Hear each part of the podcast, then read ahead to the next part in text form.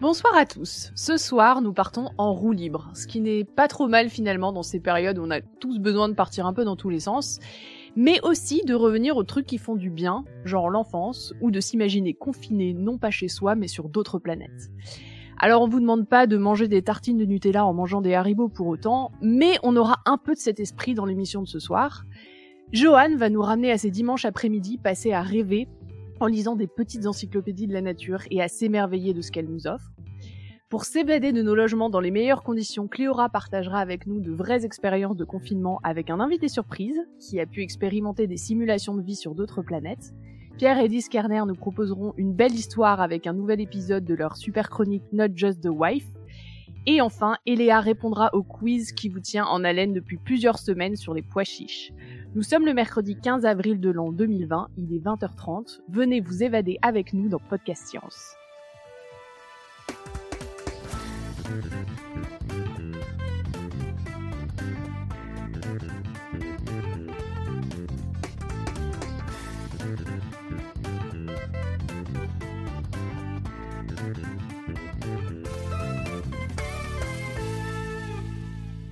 Alors ce soir, c'est moi, Alexa, qui ai l'honneur de vous présenter cette émission, en confinement un peu moins strict qu'en France depuis Los Angeles, avec Johan, confiné à Paris.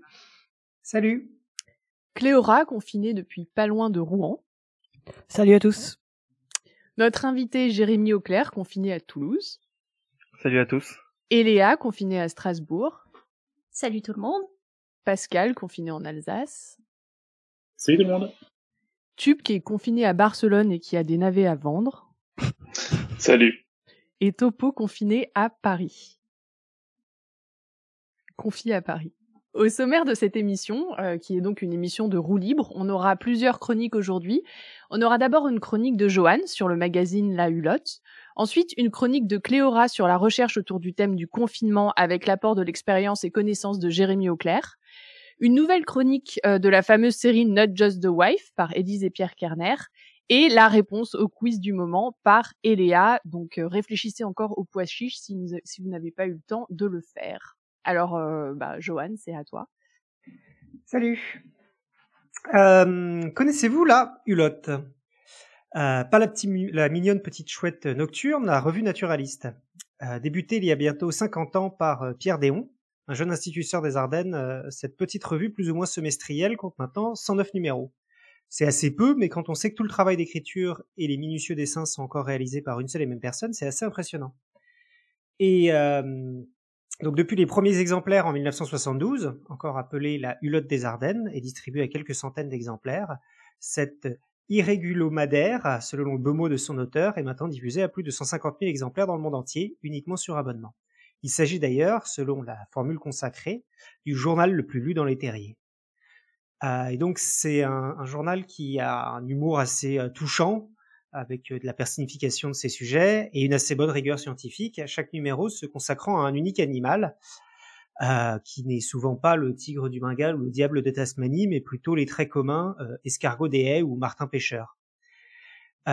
certains numéros sont bien sûr aussi consacrés aux plantes, comme le gui ou les épicéas. Et le journal a ses adeptes, réabonnés fidèlement tous les trois ans depuis 50 ans.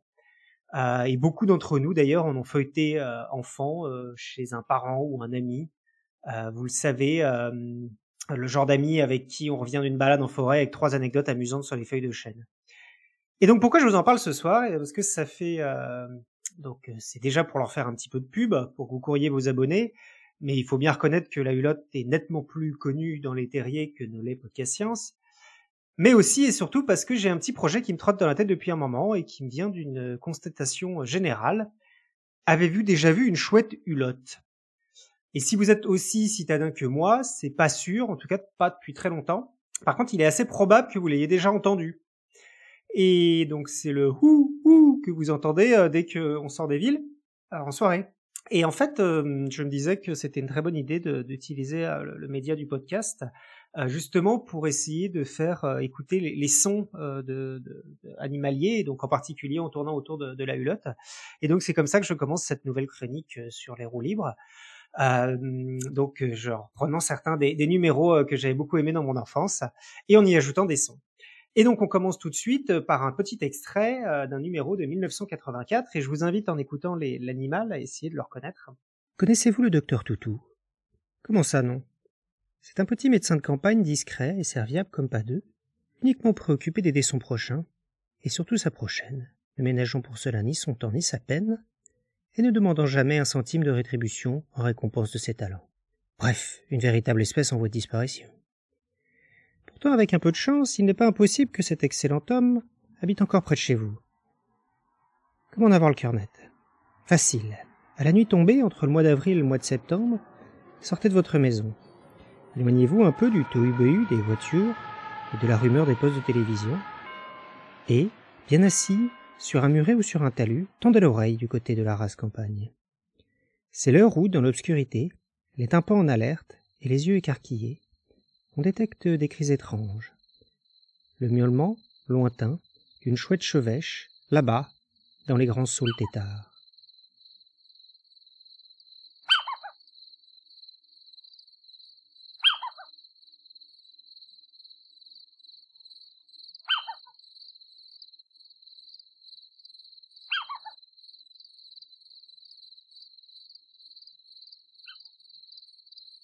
Le bruissement lancinant et métallique des régiments de sauterelles, de grillons, de locustes et autres courtières, disséminés par myriades sur les herbes de la prairie.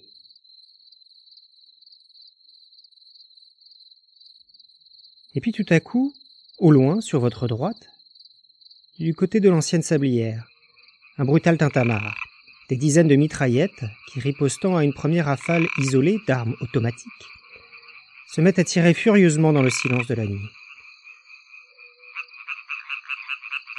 Ce crépitement effréné, ce n'est pas comme on pourrait le croire un nouvel accrochage entre le Front de libération de la Seine-et-Marne et les troupes gouvernementales, c'est le concert offert gracieusement par une colonie de batraciens. Seuls les crapauds, allez-vous penser, peuvent émettre d'aussi vilains cris. Erreur profonde. Les maquisardes qui jacassent ainsi avec des voix de Kalachnikov enrouées ce sont en réalité les plus jolies, les plus menues, les plus féminines de nos petites grenouilles, les rainettes vertes. Elles chantent, étalées dans l'eau, ou bien, plus souvent encore, percées dans les branches et sur les feuilles des sols, où elles se maintiennent solidement grâce aux petites ventouses que la nature a eu la bonne idée de leur coller au bout des pattes. Mais maintenant que le tumulte des armes s'est éteint, aussi soudainement qu'il avait commencé, Voici que votre attention se trouve attirée par un petit son de flûte des Andes, mélancolique et doux, qui semble surgir de l'herbe à quelques mètres devant vous. Après ces terribles guerrieros, qu'il est plaisant d'entendre enfin un écologiste. Intrigué, vous vous levez, et vous marchez avec précaution dans sa direction. Ça alors, mesure vous progressez, ne dirait-on pas que le joueur de pipeau recule d'autant? Sans cesser de pousser sa note, toujours la même, à intervalles réguliers de 10 à 12 secondes, tel un robinet mal fermé, et qui laisse tomber l'eau goutte à goutte. Et du reste, est-il tellement certain qu'il soit devant vous, ce musicien fantôme? Plus vous y réfléchissez, moins vous êtes prêt à le jurer. Le son pourrait tout aussi bien venir de votre droite ou de votre gauche. Tour à tour, proche et lointain, on dirait qu'il remplit l'espace. Mais voilà du nouveau. Un sugo flutio répond au premier. Ré sifflait le premier. Mi fait le second. Puis un troisième se met de la partie. Lui ne sait jouer que Do. Et c'est l'avalanche. Voici un quatrième, un cinquième, tout un orchestre bientôt de joueurs de Kena.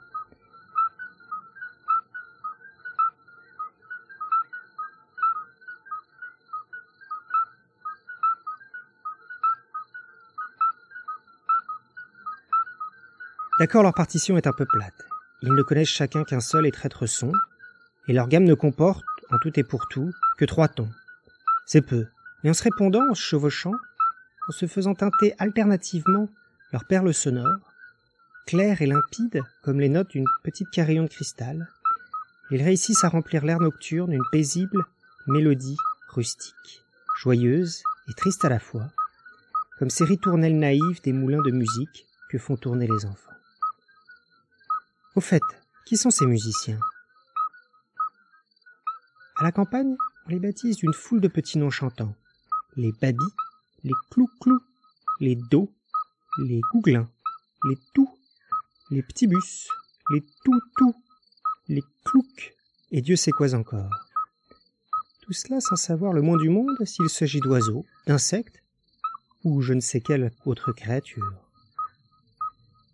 Or, de même que l'auteur des effrayantes rafales de tout à l'heure s'était avéré être, tout compte fait, la plus jolie des grenouillettes, une surprise de taille nous attend.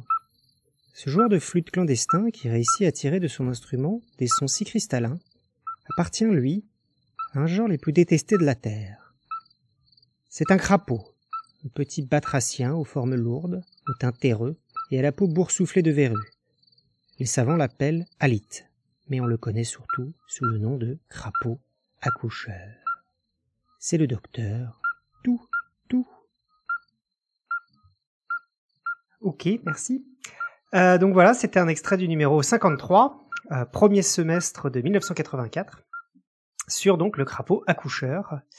Et donc euh, j'ai aussi, je voulais remercier aussi la, chaîne YouTube Brutix, sur lequel j'ai piqué pas mal de sons animaliers, ils en ont plein. Voilà. Euh, J'espère que ça vous a plu. Donc euh, voilà, je voulais pas vous laisser sur votre faim. Je vous donne quelques explications sur pourquoi est-ce qu'on l'appelle le crapaud accoucheur. Euh, en fait, son chant sert à attirer la femelle quand elle est pleine d'œufs. Ensuite, il va se placer sur elle avec ses grandes pattes et il va lui masser le ventre pendant plusieurs dizaines de minutes pour faire sortir les œufs. Et la cinquantaine d'œufs pondus sortent attachés par une longue ficelle visqueuse qui va s'emberlificoter donc sur les pattes du mâle accoucheur.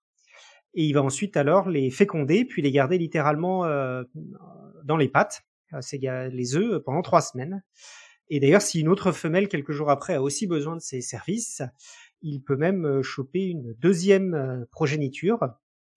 Euh, le maximum euh, atteint étant, euh, donc en 1984, il parle de 102 œufs portés par un seul mâle. Et ainsi, après trois semaines où il couve les œufs, il va les relâcher dans un étang pour qu'ils deviennent des têtards. Bon, je vous en dis pas plus. Si vous voulez les, aller lire le, l'épisode, je, je, vous en prie, ils sont achetables sur le site. Et puis, euh, bah, si ça vous plaît, j'en referai d'autres avec d'autres sons, euh, d'autres épisodes. Voilà. Et du coup, euh, Cléora, je te laisse passer à ta chronique. Ouais. Alors moi, j'ai parlé un peu confinement. Encore, vous allez me dire. Ouais, parce que bien qu'en ce moment, soit ce soit un mot l'un des plus entendus dans l'actualité, j'aimerais m'y pencher, mais cette fois-ci du côté de la science. Je me, je me suis posé la question de savoir si une science du confinement existait. Alors tout d'abord, tentons d'être précis sur les termes. Étymologiquement, le terme de confinement sous-entendrait spécifiquement de se restreindre à des frontières. On peut alors être confiné dans son domicile, comme actuellement, mais également confiné dans un pays ou confiné dans une chambre, tant que les frontières sont délimitées. Un proche synonyme qu'on lui trouverait serait la réclusion. C'est-à-dire que le fait d'être un ermite, d'être solitaire, d'être isolé, de tout, voire totalement seul et autonome. Pourtant, quand on parle de quelqu'un qui est reclus, la frontière n'est plus physique et concrètement marquée, mais plus sociale et psychologique. Si on veut résumer de ce que je veux dire et souligner, en une seule phrase, ce serait un reclus est avant tout socialement isolé, alors qu'un confiné est avant tout physiquement isolé. Ainsi, en ce moment, nous expérimentons tous un isolement physique. Mais des lieux physiquement isolés, expérimentés par les humains, ça existe déjà. Les témoignages des expérimentés de cieux confinés fleurissent sur les médias. Les sous-mariniers, par exemple, délivrent leurs paroles en soulignant que les conditions ne sont pas si extrêmes. Au moins, on a toujours Internet, on peut regarder des séries entières, profiter du soleil ou écouter les oiseaux. On ne vit pas 72 jours au, fond, au fin fond de l'océan, sous une lumière artificielle où les seuls bruits de la nature sont les peines de votre voisin. On peut également penser aux prisonniers, qui sont d'ailleurs tout aussi touchés par des restrictions en plus de leurs conditions actuelles. Ou encore les astronautes, tout aussi isolés, mais qui ont, eux, potentiellement une meilleure vue que les sous-mariniers en plus d'avoir la lumière du soleil. Et vous, vous êtes isolé où? Seul dans une maison de campagne avec un jardin ou dans un appartement de 12 mètres carrés avec quatre gamins? En bref, on ne vit pas tous la même manière ces événements. Ça, c'est sûr. Mais comment l'étudier scientifiquement en fonction de toutes les variables à prendre en compte? Est-ce que des études scientifiques existent sur l'isolement ou le confinement? La réponse est oui. Et on va prendre un exemple français. Partons pour Toulouse. Toulouse, vous savez, la ville de la Cité de l'Espace. Eh bien là-bas, il y a l'Institut supérieur de l'aéronautique et de l'espace, dans lequel une certaine enseignante-chercheuse du nom de Stéphanie Lisidétré étudie justement les questions autour du confinement, et plus particulièrement du confinement lors de missions spatiales habitées. Lors de missions spatiales habitées. Oui, oui. Des études simulent ce qui pourrait arriver au niveau psychologique lors d'une mission de plusieurs semaines, que ce soit sur Mars ou sur la Lune. On étudie par exemple la détresse psychologique avec une anxiété augmentant en flèche, les problèmes de relations sociales ou les performances vis-à-vis de leur mission. Afin de mener ce genre de recherche, Stéphanie Lise Détré, avec Raphaël Roy, notamment spécialisé en neuroergonomie, ont mis en place un certain protocole, le dispositif Téléop. Téléop pour téléopération, c'est-à-dire le fait de réaliser des tâches à travers des manettes comme commander un robot à distance par exemple. Le principe est simple. On simule une mission sur Mars de manière la plus réaliste possible avec confinement et tout ce qui va avec. Donc, le paysage et la géologie sont, imités et on, utilise, et on utilise par exemple le désert de l'Utah dans lequel on se recroirait sur la planète rouge. Toujours pour plus de réalisme, les communications sont décalées pour simuler les distances entre Mars et la Terre, et l'équipage porte une combinaison avec scaphandre. Dans ces conditions, on étudie plusieurs variables, qu'elles soient comportementales ou physiologiques. Côté physiologie, on mesure la tension oculaire ou le rythme cardiaque, par exemple, avec en plus un intérêt particulier à porter sur le sommeil, dont les cycles du sommeil ou encore les horaires du lever et du coucher, en les notant dans un journal de bord. Enfin, la dégradation du sommeil et du cycle circadien. Donc le cycle circadien voulant dire cycle biologique du corps ou l'horloge interne, si vous voulez. Donc euh, la dégradation du sommeil et du cycle circadien sont des éléments primordiaux qui se dérèglent en premier. Dans ce journal de bord sont aussi notées les sorties, les interactions sociales, l'alimentation et tout un tas de tâches quotidiennes pour notamment illustrer les variations de la motivation au cours du confinement. Enfin, côté données comportementales et psychologiques, on mesure d'une part l'état émotionnel à travers des questionnaires, dont l'anxiété et les modulateurs de, et modulations de, l'humeur, et d'autre part, les performances cognitives à travers, par exemple, des tâches visuelles ou des de mémorisation. Alors pourquoi je détaille autant ce protocole? Parce qu'en ce moment, ce même dispositif Téléop est étudié sur 80 étudiants français actuellement confinés, comme nous tous, hein, dans une chambre de deux scènes de mètres carrés. Bon, c'est pas exactement le même protocole aussi, hein. il est un peu plus allégé, car il n'y a pas de sortie spatiale ou scaphandre sur un terrain similaire à Mars, ni, ni de pilotage à rover par exemple. Mais le principe d'être cloîtré ou confiné reste le même. Si ce n'est, comme soulignent les chercheuses, le fait de ne pas avoir une date de sortie véritablement fixe ou le fait de ne pas être volontairement confiné, contrairement à un équipage lors d'une mission à durée euh, déterminée.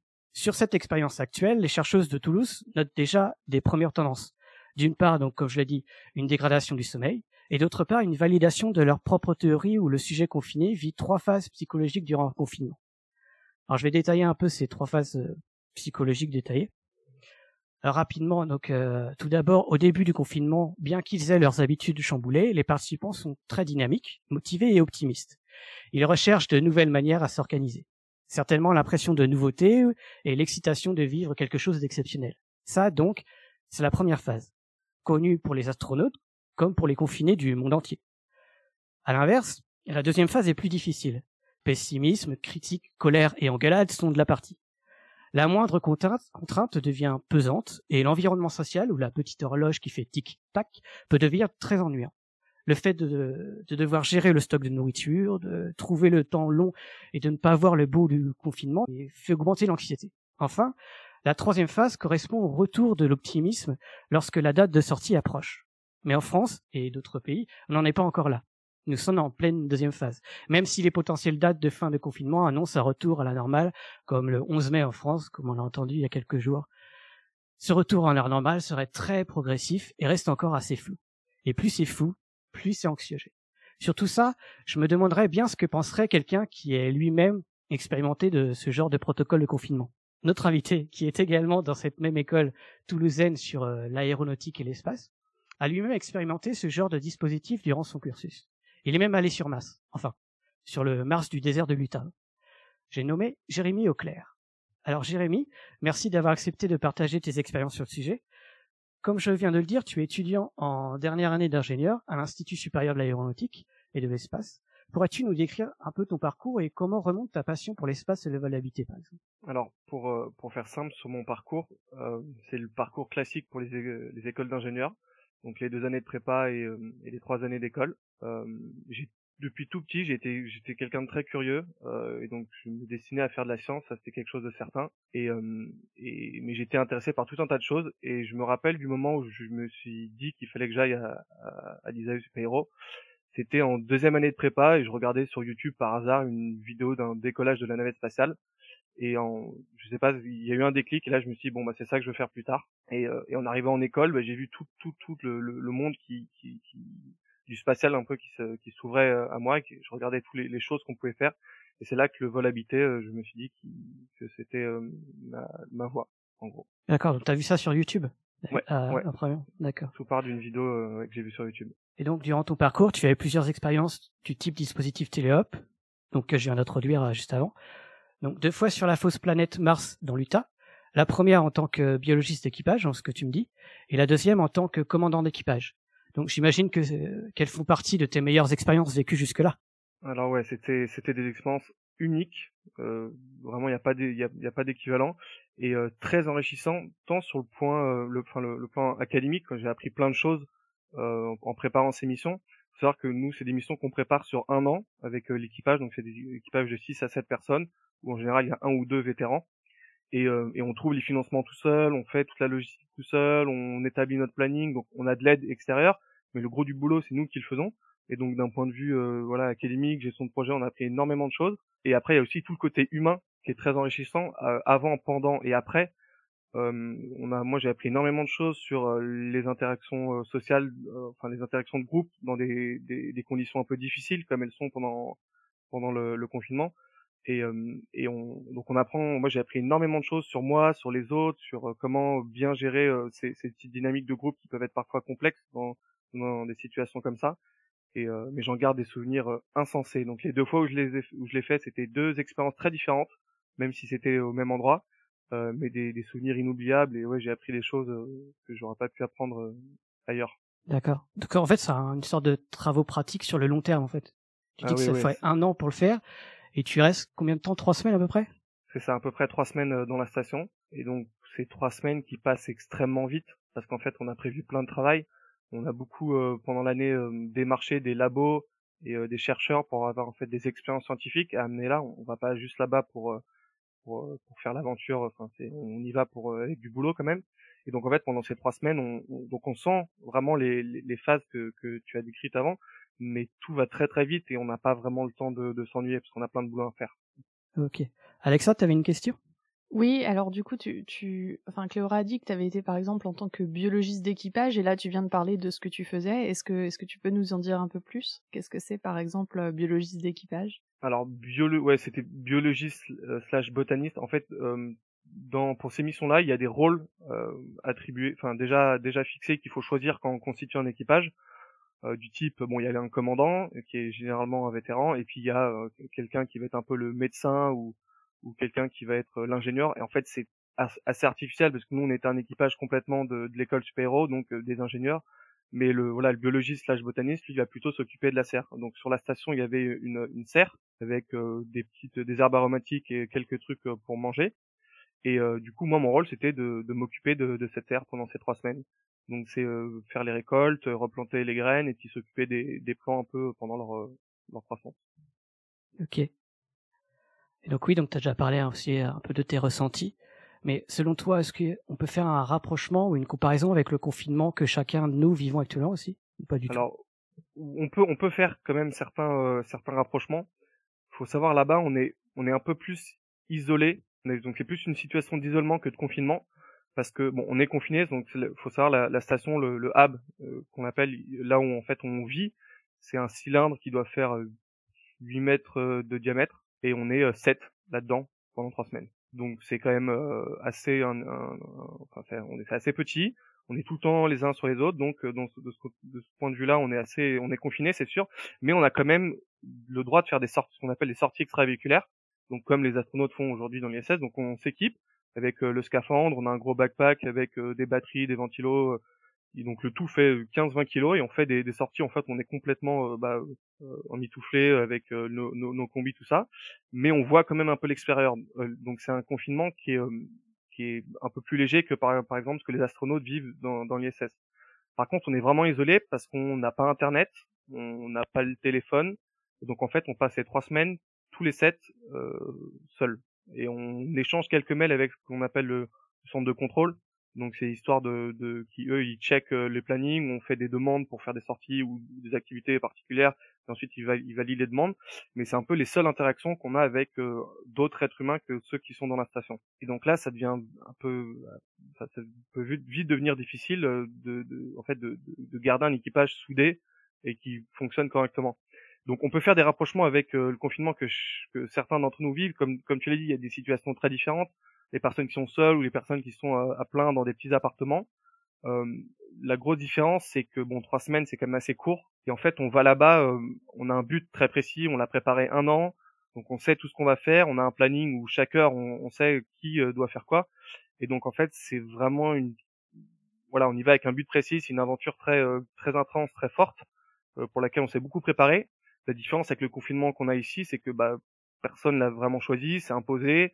Euh, c'est un peu flou. Là, bon, maintenant il y a une date du 11 mai, mais pendant pas mal de temps, on savait pas trop quand on allait sortir. Donc il y a, y a quand même des grosses différences de, de, de ce point de vue-là, qui sont que bah il y a plein de gens. Moi, par exemple, j'ai, fini euh, les cours, j'étais censé commencer un stage, donc c'est reporté. Bon bah je suis confiné, j'ai pas grand chose à faire et, euh, et donc ça peut être c'est une en fait c'est très différent dans, dans de, de ce point de vue-là euh, parce que parce que on n'a pas forcément des activités des, qui nous sont données ou ou autre. Donc, donc il y a des rapprochements à faire, bien sûr, mais euh, l'isolement est quand même léger parce qu'avec Internet, on peut facilement communiquer, faire des Skype.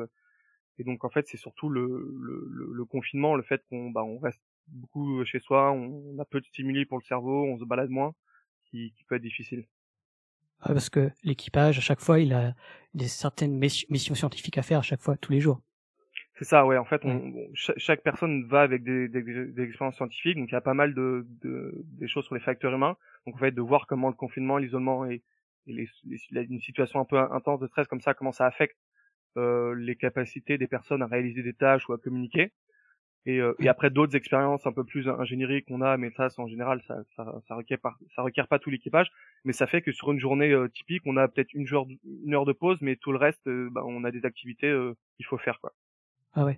Donc j'ai parlé des évaluations comportementales aussi, tout ce qui est scientifique, pour étudier les états psychologiques, émotionnels qui peuvent traverser l'équipage confiné. Mais euh, enfin, ce que je me demandais, ce que je me demandais, c'est comment est-ce que c'est concrètement évalué en fait? Est-ce que c'est des tests faits maison ou c'est des tests scientifiques piochés ici et là? Alors en fait, c'est ouais, des tests scientifiques qui sont. Euh, alors les facteurs humains, c'est une, une science qui est relativement neuve quand même et euh, qui est beaucoup né en fait de l'aéronautique. Le but étant de s'intéresser à comment l'humain réagit dans des, situations un peu extrêmes euh, de stress ou de charge mentale. Et en gros, c'est né de, de, des différentes études qui ont été faites de crash aérien. Où on a vu qu'en fait les cockpits étaient pas très bien euh, conçus et quand il y avait plein d'alarmes successives, les pilotes avaient tendance à se focaliser sur une alarme et pas regarder les autres qui pourraient être plus graves. Donc de là est née un peu cette science où le but étant de regarder comment l'environnement impacte la manière dont l'humain va prendre des décisions et va et va s'occuper de quelque chose. Et, euh, et donc euh, il y a pas mal de voilà de méthodes qui ont été développées pour suivre un peu euh, ce côté, enfin, côté facteur humain chez, les personnes. Nous, ce qu'on utilisait, c'était des, des questionnaires. Donc il y a des questionnaires qui se qui s'intéressaient à, à en fait à l'effort enfin, ressenti pour réaliser la tâche. Donc ça, c'est des tout ça, c'est des questionnaires euh, assez standards euh, de la NASA. Euh, il y en a, il y a pas mal d'agences comme ça qui ont des questionnaires assez standards pour suivre des choses comme ça. C'était des questionnaires standardisés et normalisés par la NASA, ça que tu dis Voilà, voilà, et qu'on avait un peu adapté. On en avait pioché ici et là. Le but étant quand même d'avoir une base parce qu'en fait, c'est des questionnaires qui sont conçus pour ensuite qu'on ait un score facile à, à lire et étudier. Et donc on avait comme ça quelques questionnaires sur notre état, notre état mental avant et après l'expérience, on fait un questionnaire où on jugeait l'effort que ça avait demandé, un questionnaire où on expliquait euh, comment on sent par rapport à soi-même, par rapport au reste de l'équipage. Et avec de ça, on a aussi des, des données, des données biométriques. Donc nous, ce qu'on utilisait pour Teleop, c'est un électrocardiogramme et un eye tracker. Et donc c'est deux, euh, deux instruments assez intéressants parce que l'électrocardiogramme, au-delà de donner le, rythme cardiaque, qui, qui, est une information qui est pas qui peut être intéressante mais pas si intéressante que ça, il donne en fait la variabilité du rythme cardiaque. La variabilité, ça veut dire que on regarde sur une minute, il y a un rythme moyen qui peut être de 60 BPM, mais on regarde surtout pendant cette minute, est-ce que euh, localement le rythme a changé ou pas? Et en fait, ça donne une info sur la charge mentale euh, qui est d'une personne. Ça veut dire que si quelqu'un est très très très concentré, euh, sur une expérience, il beaucoup, donne beaucoup de son attention, le rythme cardiaque va absolument pas changer. Il va rester à 60, il va pas bouger du tout. Alors que si quelqu'un, euh, on lui donne une tâche qui demande peu d'efforts, eh ben euh, ça va à 60, ça va être une moyenne de 60, mais ça peut monter à 62, 64 ou 56. et ça peut pas mal, pas mal varier. Donc l'électrocardiogramme permet de nous rendre compte en fait de l'effort que ça a demandé de réaliser la tâche. Donc ça, ça c'est quelque chose qu'on suit au cours du confinement, voir si avec la durée une, même tâche euh, simple bah, devient de plus en plus dure à réaliser par une personne. On a ensuite l'eye tracker, enfin en français c'est un, un oculomètre. C'est en fait un capteur, c'est des caméras infrarouges qui regardent ou qui arrivent à suivre le regard d'une personne sur l'écran. Et ça, ça permet de nous de, de, de, voir en fait les signes de fatigue euh, chez une personne parce que quelqu'un qui va être plus fatigué va avoir un temps de réaction un peu plus lent du point de vue de la vision, il va avoir tendance à fixer un peu plus certains points pour bien enregistrer l'information. Donc en fait avec ces capteurs, on arrive à bien suivre l'état un peu euh, psychologique d'une personne, mais euh, des choses qui peuvent pas forcément être euh, vues sur un questionnaire parce que bah, chacun va répondre au questionnaire tel tel qu'il il se sent, mais c'est pas forcément vraiment, c'est pas une, donnée vraiment réelle et brute. Et donc avec ces, ces questionnaires et ces capteurs, on arrive à bien plus étudier comment le confinement affecte les personnes et à quel point ça, ça change leur manière de, de, de faire une tâche identique tout au cours de l'année. D'accord. Merci d'avoir bien détaillé en tout cas.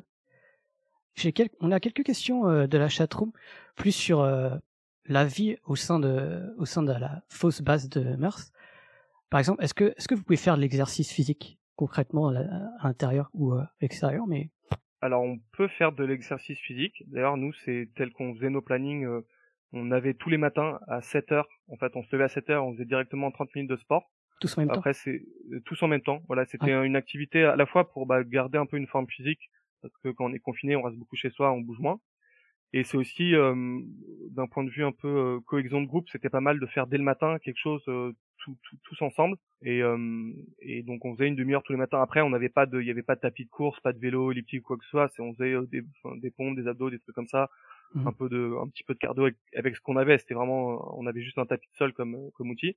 Mais ça permettait ouais de, de, de vraiment se en fait se rythmer un peu la journée et de faire le, aussi de garder une activité physique euh, importante. C'est quand même pour le mental c'est très très très important surtout pour, pour pendant le confinement, c'est vraiment important de, de, garder une activité physique parce que ça a des effets sur le mental énormes, ça détend, ça réduit les problèmes de stress, d'anxiété, donc euh, quelque chose qu'il faut pas lâcher pendant le confinement. Mmh.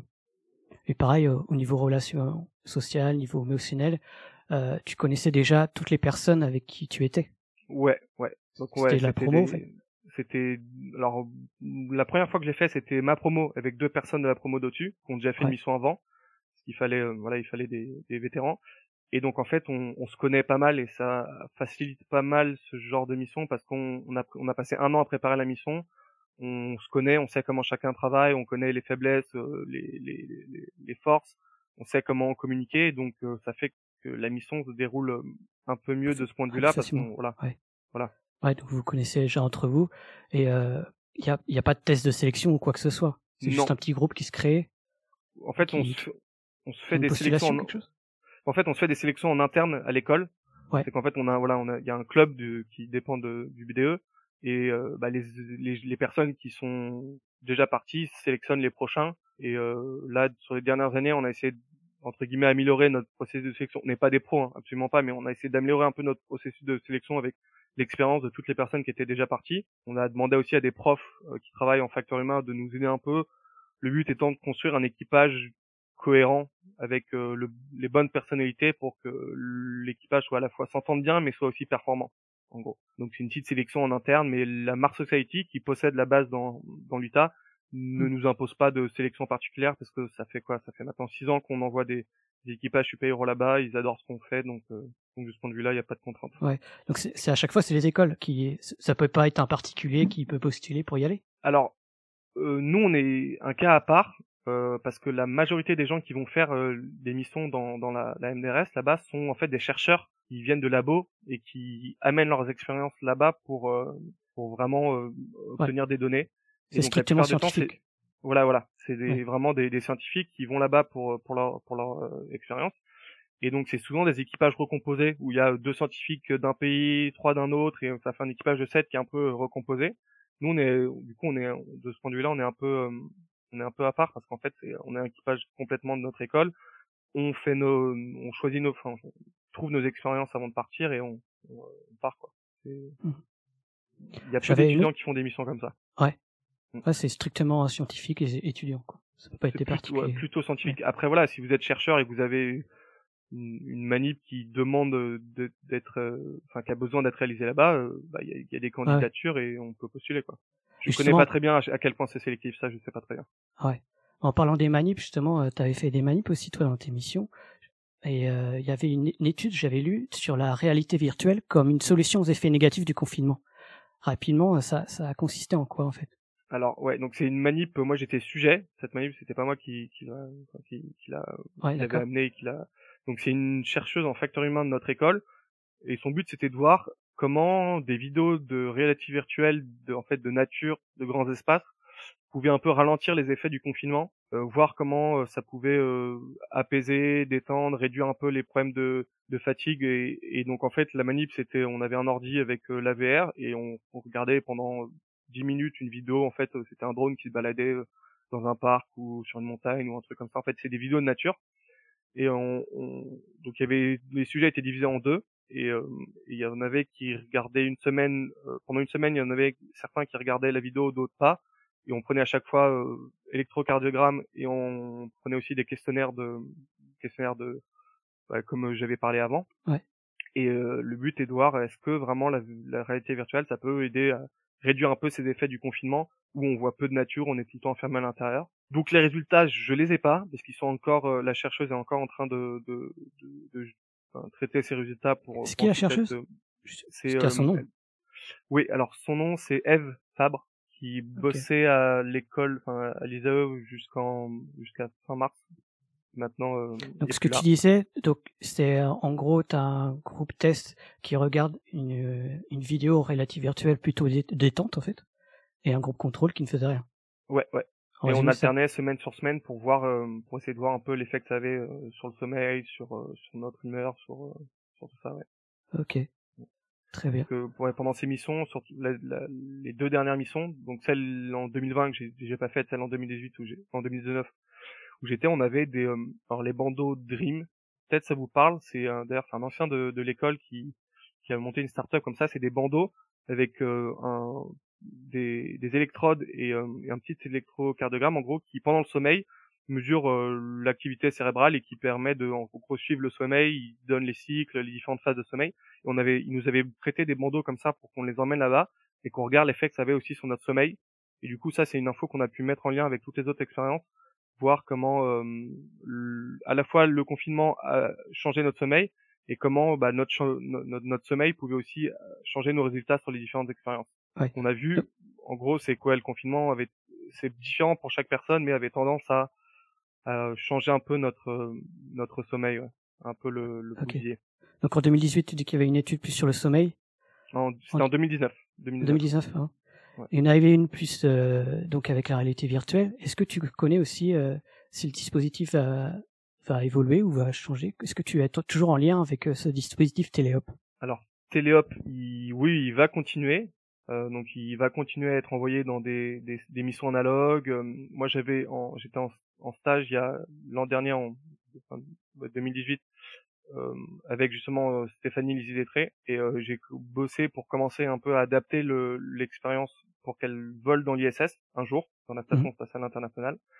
Euh, alors moi, je ferais probablement plus partie, euh, je serais probablement plus lié à l'e- à l'expérience maintenant que maintenant que je quitte l'école. Mais je vais, ce qui est sûr, c'est que je vais, je vais suivre un peu euh, son évolution, quoi. Et elle va, elle va probablement évoluer. Elle a été inscrite il y a pas longtemps sur un vol parabolique pour essayer de voir comment en microgravité on peut euh, avoir du matos qui euh, qui permet de réaliser l'expérience euh, de, dans des bonnes conditions. donc ouais, elle va, elle va continuer à évoluer cette expérience. D'accord. En tout cas, merci beaucoup pour, euh, pour te- tes dé- c'était très très détaillé, très analytique, c'était vachement bien. Euh, donc tu, tu, tu dis que tu vas quitter l'école parce que tu as fini tes cinq années, c'est ça? Ouais. Et qu'est-ce qu'on doit te souhaiter pour la suite? Euh, Ce sera quoi ton métier, par exemple ou- Alors, me souhaiter pour la, pour la suite de la chance, hein, surtout pour euh, pour trouver les bons les, les bons les bons jobs. Moi, ce qui me plaît vraiment, j'ai vraiment envie de bosser dans dans euh, dans le vol habité. Et, euh, Ouais. Après, voilà, c'est il y a y a pas énormément de débouchés là-dedans. Euh, Est-ce que je me destine à une thèse ou pas? Je je sais je sais pas trop. C'est difficile. euh, je sais toujours pas trop.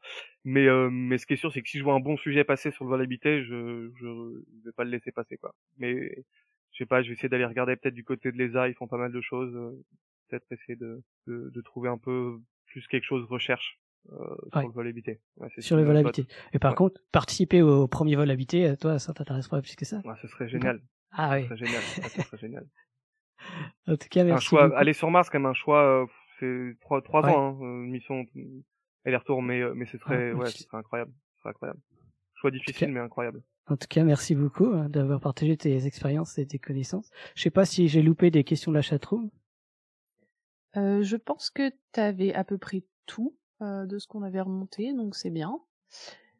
Euh, bah merci beaucoup euh, Jérémy en tout cas, c'était vraiment euh, super intéressant et un super retour d'expérience. C'est clair que ça donne vraiment envie de de, de, de voir ça bientôt pour de vrai quoi, et d'aller dans des vols invités. Et puis merci Cléora aussi pour l'introduction et, et, les questions.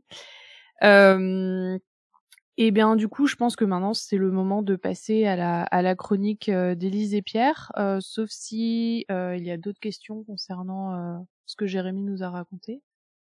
Et bah alors on y va alors.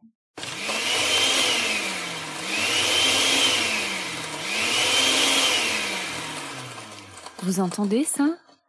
C'est le son d'un homme gagnant un prix Nobel. À vrai dire, c'est plutôt le son d'une femme en train de réaliser le travail qui conduira un homme à obtenir ce prix.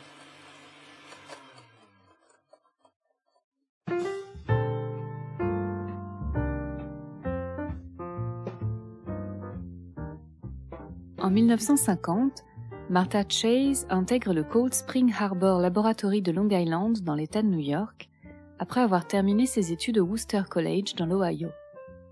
Elle y travaille en tant qu'assistante de recherche auprès d'Alfred Hershey, qui étudie la reproduction des virus bactériophages à l'intérieur des cellules. Quel est le contexte à cette époque? Aujourd'hui, où la génomique et la compréhension de l'ADN sont extrêmement développées, il paraît difficile d'imaginer un monde où l'on ne sait pas si c'est l'ADN ou les protéines qui portent l'information génétique à l'intérieur des cellules. Pourtant, au début des années 40, c'est à ce stade qu'en était la connaissance scientifique dans le méli-mélo des molécules contenues dans les cellules, il était encore difficile de déterminer quelle substance accomplissait quelle tâche. Les choses semblent avancer en 1944 avec les expériences menées par Oswald Avery, Colin MacLeod et Maclean McCarthy. Les trois chercheurs se fondent sur un processus de transfert de l'information génétique bien connu. En exposant des bactéries inoffensives à des extraits bactériens de souches tueuses, ils confèrent aux premières un caractère pathogène. Afin de comprendre quelle molécule est le support de cette information génétique, nos chercheurs répètent cette même expérience plusieurs fois avec différents extraits bactériens dont ils ont éliminé certains types de composants cellulaires comme l'ARN, les protéines, les sucres, les graisses, etc. Ils constatent que seule la destruction de l'ADN empêche le transfert de l'information génétique des bactéries tueuses aux bactéries inoffensives. De tels résultats auraient pu bouleverser les connaissances en génétique dès les années 40, prouvant que les gènes étaient composés d'ADN et non de protéines ou d'autres molécules. Mais de pareilles conclusions, très en avance sur leur temps, suscitaient beaucoup de scepticisme. Il semblerait par ailleurs que Avery n'ait pas eu de don particulier pour la promotion des travaux de son laboratoire. Cependant, quelques années plus tard, Alfred Hershey et Martha Chase poursuivent dans la voie ouverte par ces travaux avec une nouvelle expérience à la fois simple et originale. Ils utilisent des bactériophages, c'est-à-dire des virus qui transmettent leur matériel génétique à des bactéries pour se multiplier, et tentent de déterminer quel composant du virus, ADN ou protéine, permet ce processus de transmission. Martha propose de réaliser deux versions d'une même expérience permettant de comparer le rôle de l'ADN et celui des protéines. Dans la première version, elle ajoute des marqueurs radioactifs aux protéines du virus, tandis que dans la seconde, c'est l'ADN du virus qui est rendu radioactif. Pour la suite de l'expérience, son idée est de transformer un blender de cuisine en agitateur permettant de séparer bactériophages et bactéries juste après la phase de transmission de l'information génétique du virus. On peut arrêter le bruit là? Après quoi, il suffit d'observer où se situe la radioactivité. Les chercheurs remarquent que seuls les bactériophages sont radioactifs pour la version avec des protéines marquées, tandis que ce sont les bactéries qui émettent la radioactivité pour la version avec l'ADN marqué. Ces observations permettent donc à Hershey et Chase de déduire que seul l'ADN est passé du bactériophage à la bactérie et qu'il s'agit donc bien du composant porteur de l'information génétique. Le généticien Matthew Cobb, dont le livre Life's Greatest Secret revient sur la course au décryptage du code génétique dans les années 40 et 50, affirme que les travaux menés par Hershey et Chase n'ont probablement pas constitué la preuve définitive du rôle de l'ADN comme beaucoup aiment à le croire. Leur méthode d'expérience au blender était tout de même imprécise, et Hershey lui-même n'était pas tout à fait convaincu qu'il avait ainsi prouvé que l'ADN portait les gènes. À vrai dire, même lorsque la structure de l'ADN a été découverte, son rôle dans la transmission de l'information génétique était encore considéré comme une hypothèse, et cela n'a été prouvé de façon irréfutable qu'une bonne dizaine d'années plus tard. Néanmoins, en 1969, Hershey reçoit, avec ses collègues spécialistes des bactériophages Max Delbruck et Salvatore Luria, le prix Nobel pour ses connaissances sur la nature des virus. Un autre chercheur, Frank Stahl, qualifia à l'époque les trois hommes de trinité de l'église des phages, présentant Delbruck comme le pape, Luria le prêtre et Hershey le saint patron. Il va sans dire que Martha Chase ne faisait pas partie de cette triade. Bien que Martha ait réalisé une grande partie du travail de laboratoire pendant trois ans et qu'elle ait participé à la conception des expériences qui ont permis à Hershey d'obtenir le prix Nobel, certains estiment qu'il était tout à fait naturel qu'elle ait été laissée de côté car c'est lui qui dirigeait les recherches tandis qu'elle contribuait plutôt à fournir les données finales. Sans grande surprise, elle a été victime de préjugés sexistes au cours de sa carrière. Un de ses collègues masculins à Cold Spring Harbor se souvient lui avoir dit Martha, c'est une belle expérience, je voudrais t'en féliciter. Je pensais que tu étais juste une jolie fille. Maintenant, je sais que tu es aussi une bonne scientifique. Mais sa nécrologie dans le New York Times, publiée à sa mort en 2003, est intitulée Martha Chase, 75 ans, une chercheuse qui a contribué à l'expérimentation sur l'ADN. Comme reconnaissance, ce n'est déjà pas si mal. Plus largement, ce que l'histoire de Martha Chase met en évidence, c'est le problème du statut des prix Nobel considérés comme le sommet de la réussite scientifique. Alors que de nombreuses personnes dans un laboratoire contribuent souvent à une découverte, que ce soit en tant qu'assistante, comme Martha Chase, ou en tant que chercheuse indépendante, comme Esther Lederberg ou Tsuneko Okazaki, Seules trois personnes vivantes peuvent partager chaque année un même prix Nobel. Mais comment et qui choisir? Un choix dont la difficulté n'a de cesse d'augmenter à une époque favorisant les grandes collaborations internationales entre équipes scientifiques. À l'heure actuelle, bien que davantage de femmes occupent des postes haut placés et obtiennent une reconnaissance internationale pour leur travail, il existe toujours un réel déséquilibre. En 2019, on pouvait dénombrer 853 hommes ayant remporté des Nobel dans toutes les catégories pour seulement 53 femmes. Dans le domaine des sciences, on compte en plus de 100 ans que 19 femmes lauréates, dont Marie Curie qui a gagné deux fois. Et ces chiffres ne font par ailleurs pas état des autres formes de discrimination et ignorance de la diversité des acteurs de la recherche scientifique, L'histoire de la science est généralement perçue comme un récit où évoluent d'illustres hommes blancs, souvent accompagnés d'épouses qui les soutiennent. Mais les temps changent, et il nous tarde de découvrir et voir récompenser les résultats et talents scientifiques où qu'ils se trouvent.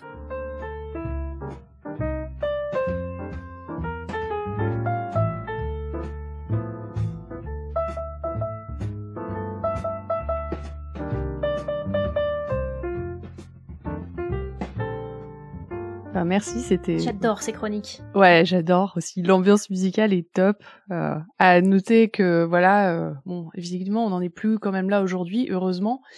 Néanmoins, on a quand même toujours la, la remarque. Euh, t'es es une jolie fille, mais t'es aussi une bonne scientifique. M'a fait penser à une petite expérience personnelle que j'ai eue la semaine dernière ou il y a deux semaines, je sais plus, où lors d'un meeting Zoom, euh, quelqu'un m'a fait mais Alexa, euh, oh là là, t'es maquillée en confinement voilà, de la part d'un mec de mon labo, de, Mmh. notre âge, ce à quoi j'ai répondu oui, moi je baise. Donc évidemment, ça a jeté un froid. Waouh. Mais, euh, mais bon, voilà, donc ça existe quand même. Tout... Le pauvre.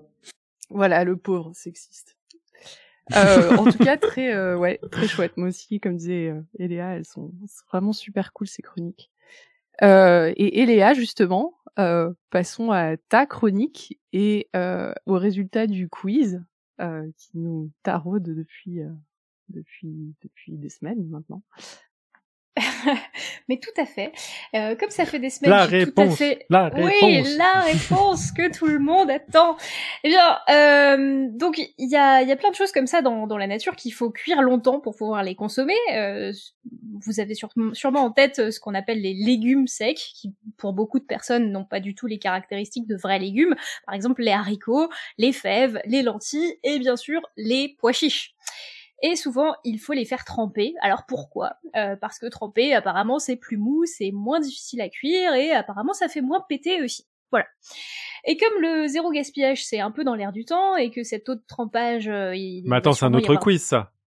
Ah oui, Est-ce que tremper les haricots fait moins péter? Eh C'est ça le quiz.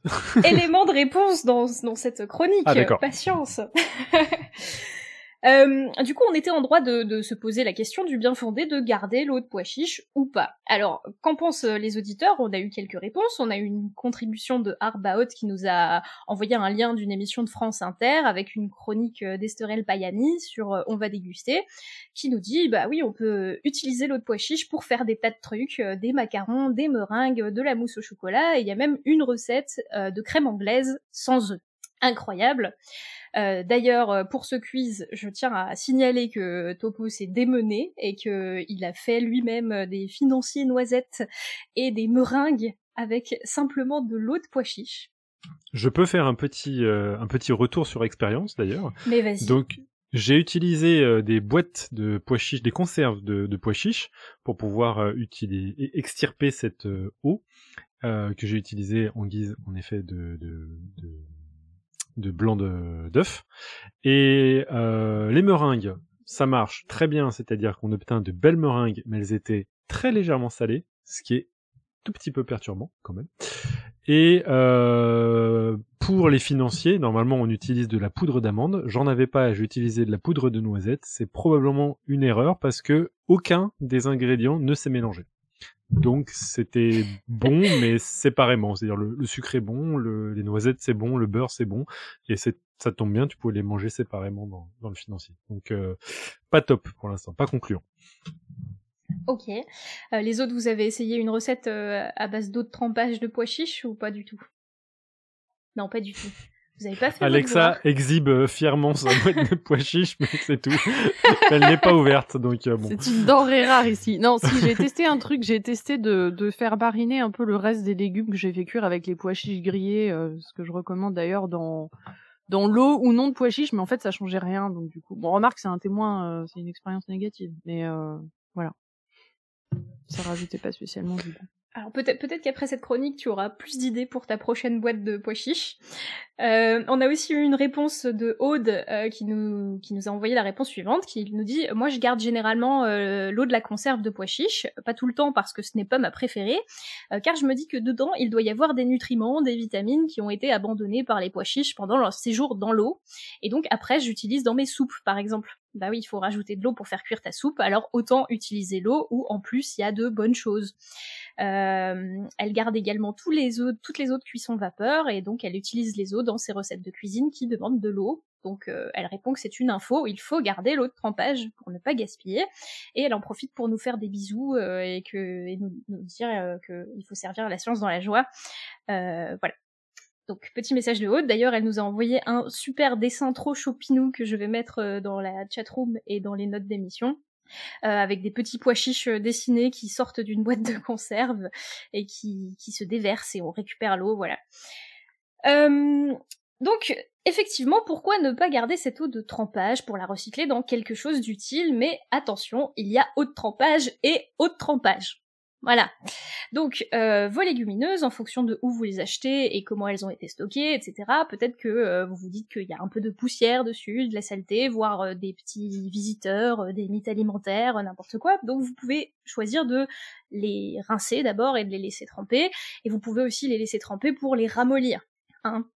Donc euh, ce, cette première étape de trempage euh, à froid que beaucoup de gens font, euh, ça permet d'éliminer pas mal de trucs puisque les légumineuses contiennent plein de super molécules différentes et notamment des sucres. Alors je vais vous dire des noms barbares, mais il y a des sucres qui s'appellent le stachyose ou le verbascose qui sont pas très digestibles pour nous et qui provoquent donc les fameuses flatulences de nos légumineuses.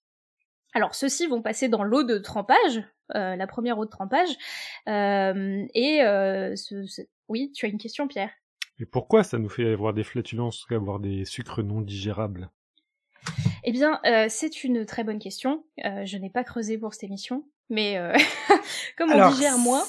C'est le moment de ressortir. Euh, c'est fait justement un lien avec la chronique auparavant parce que c'était quelque chose qui est beaucoup étudié par la NASA justement. Euh, parce que c'est des choses qui sont intéressantes, parce que quand vous vivez dans 5 mètres cubes d'air, il faut éviter de le contaminer avec trop de flatulences.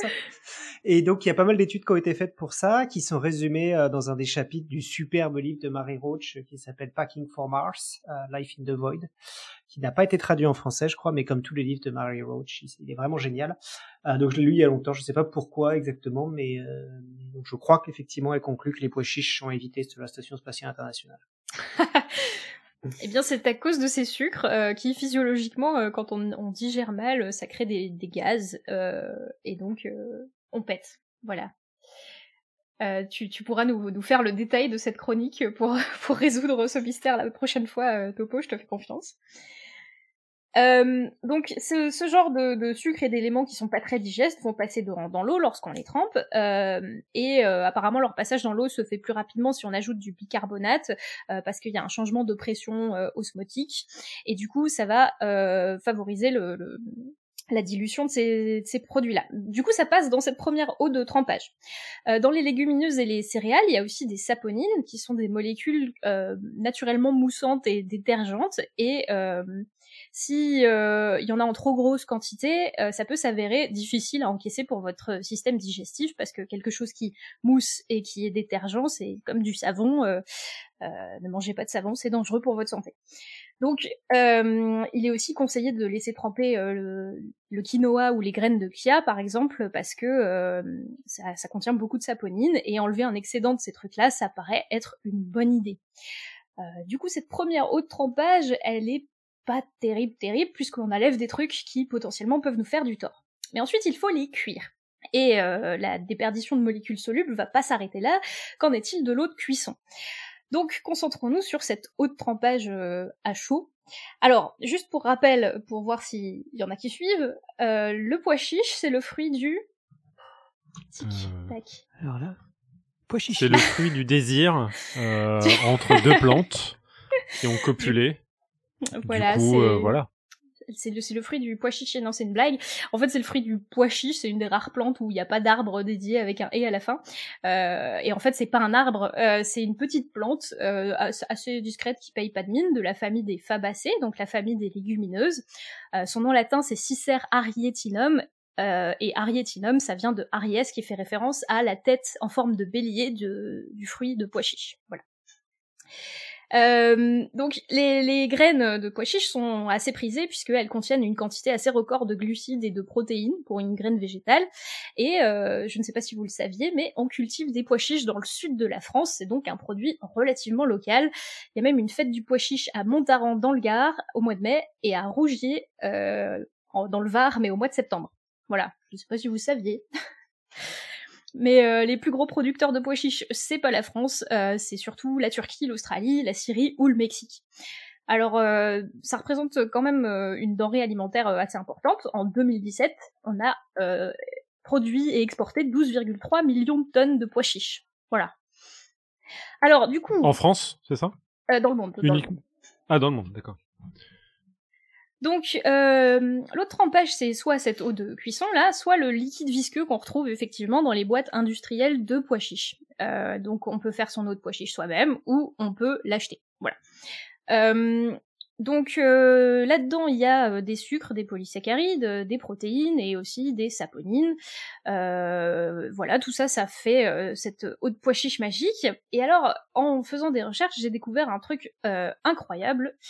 Euh, cette, euh, cette eau de pois chiche, elle a été, euh, ses propriétés ont été découvertes d'après le web en 2014 par un Français, Joël Russell, qui aurait découvert les propriétés de, de l'eau de pois chiche pour faire un équivalent de blanc en neige. Alors, c'était un cuisinier amateur et en 2014, sur son blog, il expérimente des tas de trucs pour faire une émulsion avec des produits d'origine végétale parce qu'il était végétarien ou vegan et du coup il voulait pas manger d'œufs. Donc ils testent l'eau de haricots en conserve, ils testent l'eau de cœur de palmier, ils rajoutent de l'amidon de maïs, de la gomme de gare, ils testent plein, de choses comme ça pour faire des meringues. Et ces expériences inspirent d'autres gens et d'autres d'autres cuistots. Et, et, à un moment, sur internet, euh, apparaît une vidéo avec une mousse au chocolat végane complètement sans œufs, euh, qui retire l'attention évidemment de toute la communauté végane euh, en manque de gâteau. Donc euh, à partir de là, euh, ça, ça s'exporte un peu aux États-Unis. En 2015, c'est un certain Goose Walt qui propose le terme aquafaba pour désigner cette eau de trempage, euh, du latin aqua eau et faba fève. Donc sur internet, si vous cherchez des recettes de pois chiches, vous trouverez sûrement sûrement en, anglais recette AF aquafaba parce que c'est super hype. Voilà. Donc euh, ce, ce terme-là se, se, répand et maintenant on désigne l'eau de trempage des pois chiches par le terme aquafaba, sauf au Québec où il déconseille de l'utiliser pour euh, le remplacer plutôt par jus ou eau, de légumineuse puisqu'il considère que c'est un emprunt à la langue anglaise et l'anglais c'est mal. Donc au risque de froisser euh, les compagnons d'outre-Atlantique, que je salue au passage s'ils nous écoutent, j'utiliserai aquafaba dans la suite de ma chronique et pas eau de légumineuse parce que c'est quand même vachement moins long. Euh, donc, l'aquafaba, effectivement, euh, ça a plein de propriétés. Donc, si on, si on se base sur euh, la composition, c'est 95% d'eau.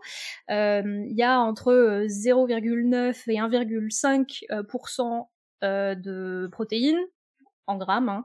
Il hein. y a un peu de fibres, très légèrement. Il y a des saponines, donc ce qui fait mousser, des composés phénoliques, etc. Mais il y a très peu de, de gras et, et d'amidon.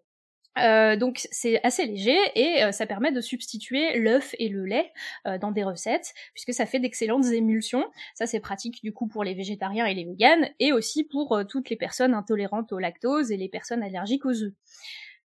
vous, bonne nouvelle, hein, vous n'êtes plus obligé de vous priver de pâtisserie, même avec ce genre d'intolérances qui sont plutôt lourdes à vivre au quotidien. Euh, c'est aussi pas mal pour les gens qui souffrent de maladies génétiques comme la phénylcétonurie. Euh, c'est une mutation génétique qui fait que chez certaines personnes, euh, il n'y a plus l'enzyme capable de dégrader un acide aminé, la phénylalanine, qui est un, des neuf acides aminés essentiels qu'on ne synthétise pas et que du coup on doit manger et prendre de la viande ou des aliments carnés. Du coup, si on a cette maladie, euh, on se retrouve rapidement avec un, un, taux de phénylalanine trop important et ça peut faire des dégâts euh, cérébraux, etc. Donc utiliser de l'aquafaba à la place des œufs qui contiennent beaucoup de cet acide aminé, ça peut être euh, utile. Un autre avantage, c'est que ça permet de valoriser les pois chiches euh, écartés dans le commerce, par exemple. Donc, euh, si on se met à produire ça industriellement, euh, ça permet de recycler tous les pois chiches trop moches pour être vendus, et ça permet d'utiliser cette eau de conservation qui ne sert jamais à rien. Alors, en creusant un peu, quand même, il y a quelques inconvénients. c'est pas quelque chose de très calorique alors en fonction de votre point de vue, ça peut être soit un avantage, soit un inconvénient à voir. Hein. Euh, votre euh, votre crème meringuée sera moins calorique euh, que qu'une crème aux œufs par exemple sauf si vous rajoutez 8 kg de sucre pour compenser le, goût un peu salé. Euh, il y a peu de nutriments vraiment intéressants et il y aurait des traces de quelques composés toxiques qui, restent dans la graine dont je vous ai parlé euh, plus tôt, donc entre autres des saponines euh, et des, des, composés phénoliques ou des inhibiteurs de protéines qui nous empêcheraient de digérer. Alors, c'est très très récent. Euh, il n'y a pas eu vraiment euh, d'études scientifiques euh, rapidement avant cette expansion comme ça de l'utilisation de l'aquafaba. Et donc tout le monde l'utilise et se conseille des, recettes. C'est devenu un symbole de la nourriture santé, végane, nutrition. Mais on, ne sait vraiment pas quel effet délétère ça peut avoir sur la santé. 2014 pour la science, c'est hier, hein, c'est très récent. Bon, le point positif, c'est que aucun cas grave euh, ou aucun décès a priori n'a été rapporté euh, parmi les véganes après hyperconsommation d'aquafaba, mais euh, c'est quelque chose de super récent. Alors l'industrie est bien sûr sur le coup pour faire de nouveaux procédés émulsifiants à base d'aquafaba. Il y a des gens qui essayent de développer de nouvelles variétés de pois chiches qui sont moins concentrées en saponine ou moins indigestes. Et euh, enfin ça c'est un truc qui m'a vraiment surpris. Moi j'ai eu du mal à me dire qu'on avait découvert les propriétés moussantes de ce truc seulement en 2014 euh, sur un malentendu. Mais euh, voilà, force est de constater que c'est à partir de ce moment-là que euh, c'est devenu une véritable de mode. Et maintenant, les véganes ont aussi le droit à leur tranche de rhubarbe meringuée pour le goûter. Ce qui me pose la question, moi, euh, en tant que tu vois, genre, auteur de Retour vers le Paléo, je me pose toujours des questions. C'est euh, qui est le premier homme à avoir ou première femme, donc premier humain, à avoir trouvé telle ou telle propriété, et donc qui est le malade mental qui a pris un œuf et qui s'est dit je vais l'agiter comme un malade et je vais faire des blancs en neige. Il euh, y, a, y, a, un truc qui se passe quand même dans le cerveau de, de la personne.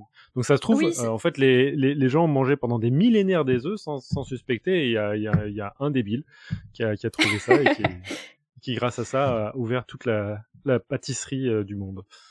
Mais alors, ça m'étonnerait qu'on s'en soit pas rendu compte avant, parce que si tu fais cuire des pois chiches euh, comme ça, tu te rends vite compte que ça fait une espèce de mousse à la surface. Et les saponines, c'est quelque chose qui est déjà exploité depuis très longtemps. Euh, donc, je, parlais d'ethnobotanique dans une autre euh, émission, mais ça fait très longtemps qu'on sait qu'on peut utiliser les saponines du lierre, par exemple, pour faire de la lessive. ça fait très longtemps qu'on sait qu'on peut utiliser la saponaire, la fleur de saponaire qui contient de la saponine comme un shampoing. du coup, ça m'étonnerait qu'on ait ignoré que l'eau pois chiche, oui. Mais tu, tu la manges pas. C'est ça, c'est lui le débile. C'est celui qui voit que ça mousse et qui va manger après, tu vois. c'est vrai. Mais tu manges les pois chiches, du coup ça peut pas être. Enfin voilà, euh, donc euh, c'est très récent, mais euh, si vous faites une recherche un peu Google Google Scholar et tout ça, vous vous rendez compte que les brevets et les publications fleurissent de plus en plus. en 2019, il y en a des dizaines et des dizaines qui comparent formellement du coup les propriétés physiques et physico-chimiques de l'aquafaba et du blanc d'œuf. Euh, les chercheurs se sont rendus compte, par exemple, que le sel c'était important pour structurer la mousse d'œuf, alors que pour le pois chiche c'était plutôt une histoire d'acidité, de, pH. Donc ça marche mieux avec un pH plus élevé, donc un milieu plus basique. Donc si vous rajoutez du bicarbonate, j'ai pas fait l'expérience, en théorie, euh, ça devrait faire euh, le job. Alors moi, le, conseil qu'on m'avait dit, c'était de baisser le pH et de rajouter du vinaigre pour pouvoir que ça émulsifie plus que j'ai lu. Donc moi j'ai suivi comme un con, mais je sais pas. Euh, je te renverrai la, la publi euh, que, j'avais trouvée, on pourra comparer. Euh, voilà. Donc j'ai même trouvé une publication qui montrait que les ultrasons, ça améliorait le volume et la structure de la mousse d'aquafaba. Voilà, il y a des chercheurs qui s'amusent à soumettre leur mousse de pois chiche à, à des ultrasons. Voilà, il y en a qui comparent euh, euh, quel est le bon ratio euh, aquafaba sur huile pour faire la meilleure mayonnaise végane, puisque oui, on peut faire une mayonnaise végane avec l'aquafaba, incroyable. je crois qu'il y en a même une marque américaine qui est la première commercialisée qui s'appelle la Fabanaise. donc voilà. Donc c'est bien beau tout ça, euh, vous pouvez utiliser votre eau de pois chiche, mais maintenant que faire des pois, des pois chiches hein, vous, me direz. Euh, les pois chiches, euh, bah, vous pouvez en faire des falafels, du houmous et toute autre sorte de plats. voilà, ceux qui se demandent, ok si j'ai pas de pois chiches, est-ce que je peux quand même faire de la pâtisserie végane? Le but c'est de lier, d'émulsifier, d'hydrater et d'aromatiser. Du coup vous pouvez utiliser d'autres trucs comme la compote de pommes, les graines de lin, la farine de tapioca. Ce genre de trucs qui sont assez collants. Euh, donc il y, a, plein de solutions pour euh, ne pas utiliser d'eux si vous voulez. et c'est super intéressant quand on se plonge dedans parce qu'on se rend compte que la cuisine c'est vraiment de la chimie. Donc vous pouvez remplacer à peu près tout par une molécule qui a les mêmes propriétés ailleurs dans le, dans le vivant. Donc, si je devais conclure cette petite chronique, faut-il garder l'eau de trempage des pois chiches? Alors, info, vous pouvez garder, euh, vous pouvez la garder. Mais si j'étais vous, je garderais pas l'eau de trempage à froid pour laver les pois chiches, mais plutôt l'eau de cuisson, la vraie aquafaba, euh, ou le reste de vos pois chiches en pot. Euh, à moins que vous soyez très très euh, craintif du fait de ne pas avoir de recul scientifique sur la toxicité de ce truc. Euh, dans ce cas, vous pouvez vous en abstenir par principe de précaution. Euh, voilà, je m'arrête ici parce que sinon on va finir en podcast cuisine et en confinement c'est pas une bonne idée. Hein. Mangez pas trop, faites du sport, cassez pas vos objets chemin faisant. Voilà, je vous souhaite une bonne chance et je m'arrête ici. Est-ce qu'il y a des questions? Je trouve que c'est top. Et du coup, trop bien, on apprend trop de trucs. Ouais, toujours très bien. Ouais, je voulais juste rajouter un truc sur les des plats locaux avec les pois chiches parce que c'est un truc qui me tient vachement à cœur et qui, je pense, euh, des gens pourront tester. Alors, je sais pas ceux d'entre vous qui connaissent la cuisine de Trinidad, peut-être pas, Mais dans la cuisine de Trinidad, il y a quelque chose qui s'appelle les doubles. Alors c'est des espèces de deux, enfin il y a pas mal d'influences euh, indiennes aussi dans la cuisine de Trinidad, donc c'est deux espèces de nanes avec un espèce de chana au milieu, donc avec des, des pois chiches et différentes choses et différentes épices. Et c'est de la, de la euh, quelque chose qu'on achète dans la rue, qu'on mange un peu à tous les moments de la journée. Et c'est super bon et c'est trop bien. Et donc euh, voilà, c'est à base de pois chiches et, et, je voulais rendre hommage un peu. Au... Donc ça s'appelle les doubles. Euh, je vais mettre un lien dans la chatroom, mais c'est c'est super. Vas-y Pierre. C'est déjà fait. On va vraiment finir en podcast C'est déjà fait. sur cuisine.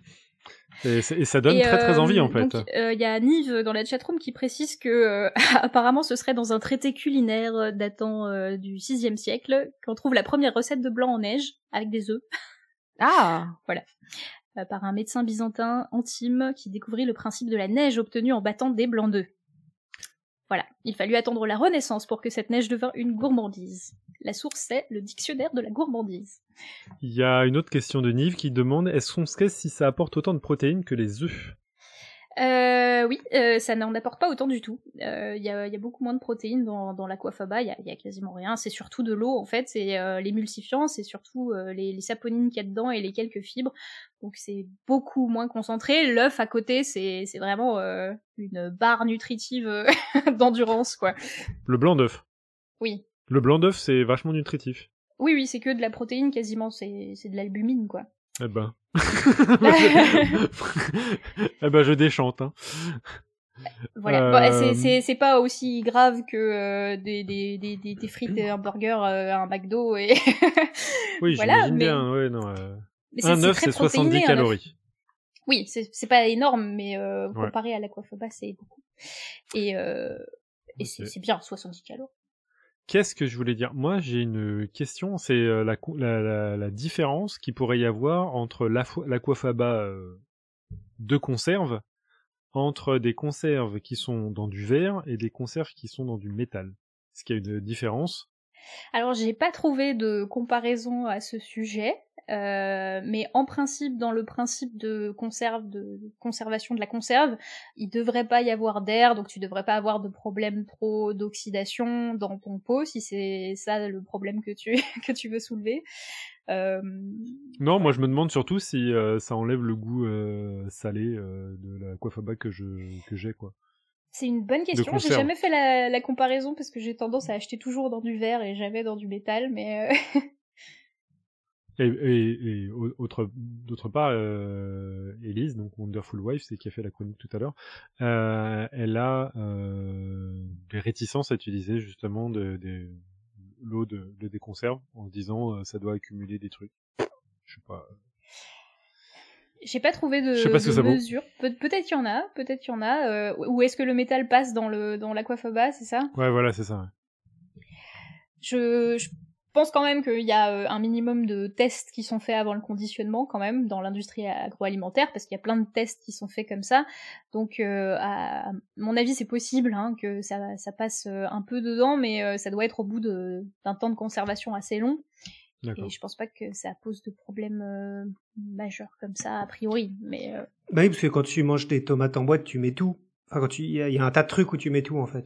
Mais l'eau avec. ouais, ouais. ouais, donc, je, suis tout à fait d'accord. Je, je, je, je, je- j'ai pas de crainte à utiliser des, Ah, mais tu lui des diras, conserves Élise. modernes. Ouais, mais ça ne sert à rien. C'est- si c'est moi qui le dis, c'est, c'est, c'est- il faut que ce soit Eléa qui le dise, tu comprends? Écoute, Non, mais passe-la je nous, ferai des recherches. Promis, je, je ferai des recherches, mais euh, je pense que euh, le c'est conditionné pour que ça se conserve bien et qu'il n'y ait pas trop de problèmes de de passage euh, de métal entre. Mais on est donc d'accord que quoi qu'il arrive, que ce soit dans la boîte de conserve métal ou verre, euh, l'idée c'est que ça correspond à la l'eau, à l'aquafaba de cuisson, puisque c'est passé par le processus de pasteurisation, j'imagine. ouais. ouais. Donc c'est pour ça qu'on peut utiliser straight out of the can euh, l'aquafaba des, des conserves. Donc si tu cuis longtemps, alors bien sûr faut pas mettre euh, 8 litres d'eau pour euh, 3 pois chiches parce que sinon ton aquafaba est très dilué et enfin voilà, faut, faut quand même que ce soit concentré. C'est pour ça que dans la canette c'est très concentré et très euh, très gluant et très visqueux parce que t'as vraiment euh, tiré euh, pas mal de ces de ces molécules moussantes et, et visqueuses. Euh, alors que si tu les fais cuire toi-même et que tu mets trop d'eau, ça va être assez dilué quoi. Mais euh, Mm. tu, tu, tu vas voir si ça mousse assez rapidement. Cool. Euh, voilà. Et pour ceux qui posent des questions sur euh, dans la chatroom sur euh, le fait d'utiliser de la compote de pommes, en, tous les fruits quasiment contiennent de la pectine et la pectine c'est un espèce de polymère de sucre qu'ont les plantes qui, qui, est capable de piéger l'eau et qui fait un espèce de gel et de maillage et du coup vous pouvez aussi l'utiliser en cuisine pour donner une propriété, une texture un peu collante comme ça. Ça marche très bien pour faire des gâteaux au chocolat. Vous pouvez faire des moelleux au chocolat sans œufs avec de la compote de pommes, c'est ultra bon. Voilà. Yes. Ce qui, est, en fait, pour moi, c'est vraiment euh, le grand espoir que tu dis, c'est le fait que c'est arrivé si tardivement dans, dans, dans, la cuisine, et je me dis, euh, de la même manière que pour euh, l'ethnobotanique euh, qui, qui, peut recéler énormément de traitements, etc., je suis à peu près sûr que si on creuse un tout petit peu, on pourrait avoir des, je sais pas moi, des, euh, des, des ersatz de beurre, des ersatz de viande, etc., si, si on creuse un peu, quoi. Mais tu, tu crois pas euh, si bien si bien dire Il euh, y a beaucoup de, de, recherches agroalimentaires en ce moment sur euh, les fécules, donc toutes les alternatives de farine qui ne soient pas que du blé et qui contiennent moins de gluten pour les gens qui sont intolérants. et par exemple, on est en train de redécouvrir sur le marché la racine d'une plante qui s'appelle l'herbe aux flèches, euh, en anglais, c'est arrowroot. Euh, donc euh, c'est très commun à la Réunion ou l'île Maurice. Ils font des, des bonbons qui s'appellent des bonbons l'arrowroot avec cette fécule. c'est une plante qui est assez assez cool. Je peux vous mettre une photo dans la chat room. Ah bah oui, il y a la racine qui, qui a apparu. Et Puis il y a la, la plante aussi. C'est une, une, plante d'aspect un peu tropical que certains euh, ont en culture euh, chez eux. Mais voilà, euh, la, la, farine, du coup, ça fait une super farine qui a des propriétés épaississantes aussi, et c'est c'est utile pour les gens qui veulent des pâtisseries sans gluten, par exemple. Donc il y a plein de trucs à faire, c'est fascinant et voilà, qu'est-ce qu'on apprend avec un quiz sur les pois chiches hein? Ouais, c'est cool. C'est cool. Est-ce qu'il y a encore d'autres questions dans la chatroom là-dessus ou, ou pas? Non, il y a Brusicor qui fait euh, son intéressant, j'ai envie de dire. Non, qui, qui dit qu'il y a des propriétés gélifiantes euh, de l'aquafaba. Euh, euh, et Blue Phoenix surtout qui dit qu'il faut laver les œufs parce avant de les consommer parce que sinon ça revient quand même embrasser le cloaque de la poule. et euh, Johan a aussi demandé si ça soignait le coronavirus. Est-ce que tu assumes publiquement Alors euh, non, je ne crois pas. Euh... Je, ne crois pas. Autant que, la chloroquine. Non, pardon. Par contre, utilisez toutes vos boîtes de conserve de pois chiches en restant confinés, ça vous aide à ne pas attraper le coronavirus. Voilà. Ça rend heureux et ça fait du, du, du, déconfinement. Euh, voilà, de, ça, ça, ça, ça permet de s'évader du confinement. Je confirme. Et euh, nous avons une citation aussi. Je pense que c'est Eléa qui va lire la citation, étant donné que c'est en, mais non en, lien avec sa chronique. Pourquoi t'as euh... recopié ça? Euh, bah, je peux la lire, mais c'est un peu nul. Alors, en fait, euh, d'habitude, on a une citation, et du coup, euh, j'ai cherché citation pois chiche, hein, premier réflexe sur Google quand on n'a pas d'inspiration. Et le seul truc que j'ai que j'ai trouvé comme citation, c'est il suffit de regarder les hommes pour savoir que les chats, les chiens et même pois chiches ont plus de cervelle et plus de cœur. Euh, voilà, apparemment, c'est une citation qui vient de Un long dimanche de fiançailles de Jean-Baptiste Rossi, dit Sébastien Japrisot. Euh, donc voilà, ça n'a aucun sens, aucune moralité. Euh, regardez un long dimanche de fiançailles. Et euh, c'est un long film. Ah, voilà, c'est un conseil Netflix. Voilà, c'est pas mal pour le confinement. conseil confinement. Et si le, le, nom parfait, un long dimanche de, de, de confinement.